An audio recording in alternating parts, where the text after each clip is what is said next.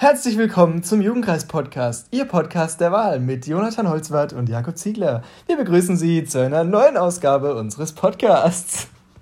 Sehr gut, hallo, herzlich willkommen. ja, du darfst anfangen mit Witz. Ich Meiner muss anfangen mit Witz. Okay. Besser. Ah, sagst du jede Woche und dann kriege ich wieder WhatsApp-Nachrichten. Joni, sein Witz war gar nicht besser. Ja, ja. also, mein Witz ist, was sind Sie denn von Beruf? Ja, Zauberkünstler. Aha, und was machen Sie da? Ich zersäg Menschen. Aha. Haben Sie da auch noch Geschwister? Ja, eine Halbschwester. Jetzt erzähl einen kranken Witz. Achtung, Autowitz. Was ist die Grundlage für deutsche Autos? Düt, düt. Kruppstahl. Was ist die Grundlage für schwedische Autos? Schwedenstahl. Mhm. Und was ist die Grundlage für polnische Autos? Diebstahl. Ah.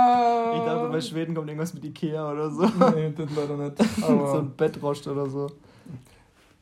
Jawohl, das war der Witz. Ich hoffe, ihr habt euch richtig einen abgelacht.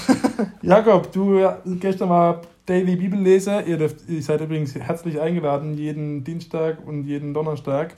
Und da habt ihr über einen, Text gelesen. Um was ging es in den Text? Genau, um 20 Uhr lesen wir da immer. Und gestern hat äh, der Elin Text rausgesucht. Grüße nochmal, ich fand den richtig cool. Nämlich haben wir gelesen im Philippa-Brief 3, Vers 12 und dann folgende bis zur nächsten Überschrift da irgendwo. Und ich fand den Bibeltext so interessant und so cool, dass ich den äh, zum gesagt habe. Ich erzähle dir nicht, um was es da geht, sondern wir machen das einfach als Podcast. Und zwar ähm, steht als Überschrift über dem Ding dem Ziel nachjagen. Und es ist ein Brief, den Paulus geschrieben hat an die Gemeinde in Philippi, deswegen Philippa-Brief. Und dieser Abschnitt in dem Text, ich habe den gelesen und habe gedacht, hä? Das ist irgendwie, wie Paulus das erklärt, das könnte ein Marathon sein oder so ein langer Lauf von irgendwelchen Läufern. Sagen wir einfach ein Marathon. Das gab es damals ja noch nicht, aber heute kann man das richtig gut damit vergleichen, was Paulus da schreibt. Nämlich, er sagt zum Beispiel, ey, ein Marathon kann man richtig gut mit dem Leben vergleichen. Bei einem Marathon, da gibt es einen Start, den Lebensanfang und es gibt ein Ziel, wenn wir irgendwann sterben. Das Ziel ist, dass wir irgendwann mal ins ewige Leben zu Jesus kommen. Das wäre der Overkill, wenn wir das schaffen. Allgemein, wenn man einen Marathon schafft, ist man ja ziemlich krass. Bist du schon mal Marathon gelaufen? Freilich. Ja. ich auch noch nie. Ähm, aber auf jeden Fall sagt Paulus, ey, wenn ihr das Ziel vor Augen habt, dann ist es schon mal perfekt, weil dann geht man im Leben auch richtig dran. Und in einem Marathon gibt es bestimmt Höhen und Tiefen irgendwann äh, hat man zwischendurch vielleicht mal keinen Bock mehr oder sieht den langen Weg noch vor sich und denkt sich, ey, scheiß drauf, ich breche jetzt hier ab. Oder man hat mal voll das Hoch und ist, oh, ich habe wieder voll Power, ich habe gerade einen Schluck getrunken, jetzt geht's wieder richtig ab und man überholt drei Leute oder keine Ahnung. Ich bin noch nie Marathon gelaufen. Wahrscheinlich würdest du auch niemanden überholen. ich würde jemanden überholen. Ja, Vielleicht ja. am Anfang und dann würde ich so langsam abkacken. Was Paulus noch sagt, ist, dass man nicht mehr zurückschauen soll. Weil wenn man zurückschaut, dann befasst man sich mit Dingen, die eigentlich eh schon Vergangenheit sind, die man nicht mehr ändern kann. Und man hat das Stück schon geschafft im, in dem Marathon oder in seinem Leben. Deswegen soll man da nicht so arg drauf gucken. Was er aber sagt, ey, guck zurück und sieh, was du schon geschafft hast. Also so das gesamte Sehen, das ist richtig nice. Also wenn ihr so das gesamte seht, dann ähm, bringt es richtig viel, ähm, um euch wieder neu zu motivieren, da irgendwas zu machen.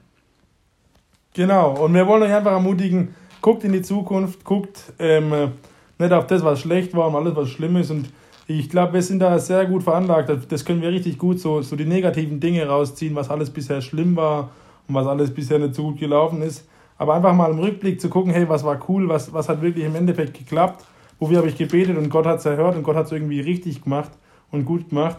Und aber vor allem auch, was kommt in der Zukunft, worauf kann ich mich freuen. Ein ähm, Typi, der schon mal Marathon gelaufen ist, ich habe nicht Kontakt, aber ich habe mal einen gehört, ähm, der hat gesagt, er hat sich mal vorbereitet auf diesen Marathon und er hat dann Videos geguckt und so. Und er hat immer gesagt, ähm, äh, er hat äh, von so einem Marathon-Profiläufer, so einer wie ich war das wohl, der ähm, äh, hat gesagt, wenn du Marathon läufst, da gibt es irgendwann eine Schwelle, da kannst du nicht mehr und da willst du auch nicht mehr. Und genau, wenn du an der Stelle bist, dann musst du dir immer wieder kleine Ziele setzen und sagen, hey, da vorne, da steht ein Baum, ähm, bis zu dem Baum laufe ich und danach, da, dann gucken wir mal. Und wenn du bei dem Baum bist und sagst, da vorne, da liegt der Jakob, der kann immer, ich, ich laufe zum Jakob und dann gucken wir mal. Und dann immer so kleine Ziele setzen. Ich glaube, so ist es auch in unserem Leben. Wir sollten nicht gucken, keine Ahnung, dass wir am Ende dann äh, Millionäre sind, sondern immer wieder kleine Ziele setzen. Wenn ihr jetzt vorm Abitur steht, dann, dann setzt euch einfach die Ziele, keine Ahnung, nicht kompletter Abi sofort mit 1,0 zu bestehen, sondern nehmt einfach die nächsten Klassenarbeiten, falls noch welche kommen, oder die einzelnen Abituren und setzt euch Ziele dafür und seht dann immer den Riesenberg, der für euch steht. Genau, und genau deswegen ist es richtig cool, schreibt auch Paulus, genau dieses Bild sich als Vorbild zu nehmen in Vers 18, nee 17. Da steht, liebe Brüder, nehmt dies als Vorbild und lernt von denen, die unserem Beispiel folgen, also die diesen Marathon vielleicht schon in den Endzügen sind, von denen ihr lernen könnt. Ähm, da sagt Paulus, ey, haltet euch an dieses Ding, weil Paulus sagt selber, es gibt übel viele Menschen, die einfach, wie der Joni gesagt hat, irgendwann an dem Punkt sind, wo es nicht mehr, wo sie nicht mehr können und dann halt aufgeben.